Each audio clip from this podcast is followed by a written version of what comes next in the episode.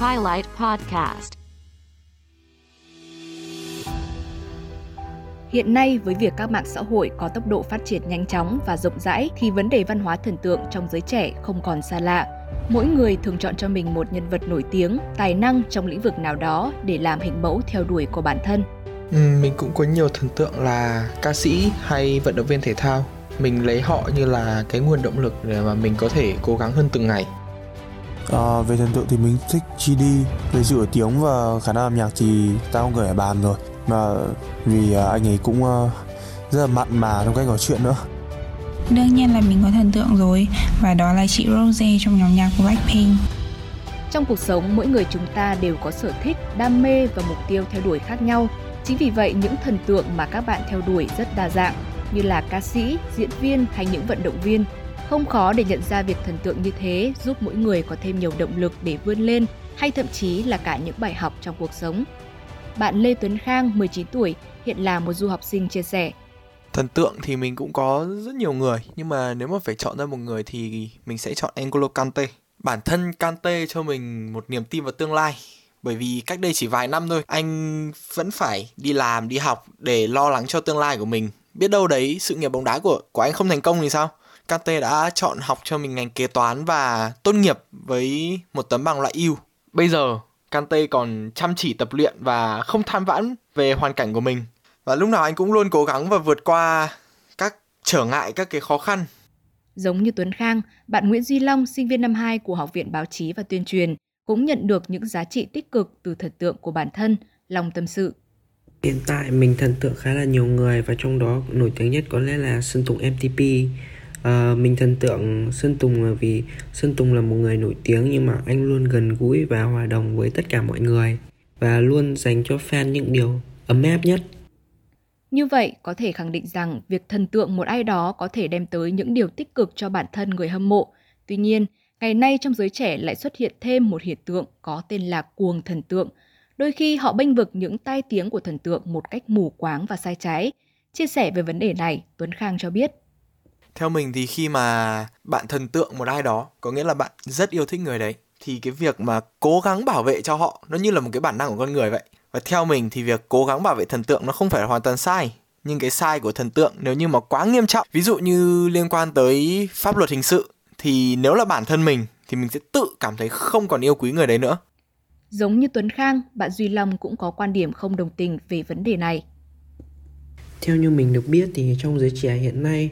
có một cái thực trạng là cuồng thần tượng. Thì mình thấy là cái điều đấy là không nên.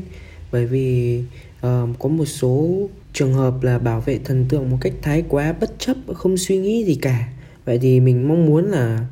các bạn trẻ thì hãy có một cái tư duy văn minh hơn một lối sống và một cái suy nghĩ thấu đáo hơn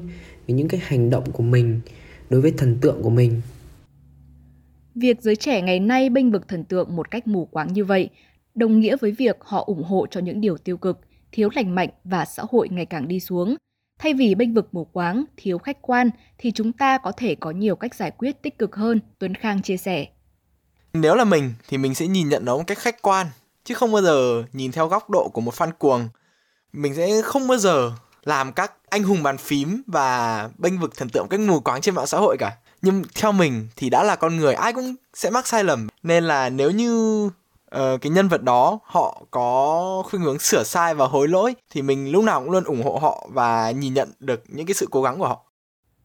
Như vậy, chúng ta có thể nhận thấy thực trạng cuồng thần tượng bảo vệ nhân vật mà bản thân yêu thích ngay cả khi họ dính vào các bê bối đang xuất hiện nhiều ở giới trẻ hiện nay. Điều đó xuất phát từ chính nhận thức thiếu hiểu biết của họ. Giải đáp về vấn đề này, tiến sĩ Lê Minh, giảng viên bộ môn tâm lý học, trường Đại học Thủ đô Hà Nội cho biết. tất cả các bạn trẻ chúng ta cần phải có một cái nhìn thật là khách quan để chúng ta phân biệt được những điều đúng điều sai ở thần tượng của mình những điều tốt những điều chưa tốt ở thần tượng của mình tránh cái việc đó là khi một uh, nhân vật nào đó một thần tượng nào đó của chúng ta mắc phải những khuyết điểm mắc phải những sai lầm thế nhưng chúng ta lại bỏ qua những cái khuyết điểm đó bỏ qua những cái sai lầm đó ở họ thì vô hình chung chúng ta đang cổ suý những cái điều không tốt đó đồng thời với chính chúng ta nữa khi mà chúng ta không nhìn nhận một cách khách quan về những cái sai lầm cũng như những cái hạn chế của thần tượng thì có thể chính chúng ta cũng sẽ vấp phải những cái sai lầm đó. Bên cạnh đó, để xây dựng được văn hóa thần tượng lành mạnh trong giới trẻ, tránh hâm mộ thần tượng một cách mù quáng, tiến sĩ Lê Minh cũng chia sẻ thêm một số giải pháp. Các bạn trẻ khi hướng tới thần tượng một ai đó cần phân biệt rạch ròi những điểm tốt ở họ, những điểm xấu ở họ, những khuyết điểm ở họ và đặc biệt những điểm hạn chế hay là những cái điểm xấu cần phải được nhìn một cách thật khách quan. Chúng ta cũng phải đứng ở một cái điểm nhìn nào đó để chúng ta xem xã hội và những người khác đang đánh giá về thần tượng đó, đang đánh giá về nhân vật đó như thế nào. Việc các bạn trẻ ngày nay thần tượng ai đó để làm hình mẫu cho bản thân học hỏi, rèn luyện là nhu cầu chính đáng. Tuy nhiên, bản thân người trẻ cần phải có sự chọn lọc để tránh ngưỡng mộ những người không đủ tư cách, phẩm chất và cả tài năng. Bởi nếu thần tượng sai người không chỉ khiến bạn tốn kém thời gian, công sức mà nó còn ảnh hưởng rất nhiều tới suy nghĩ và hành động của bản thân.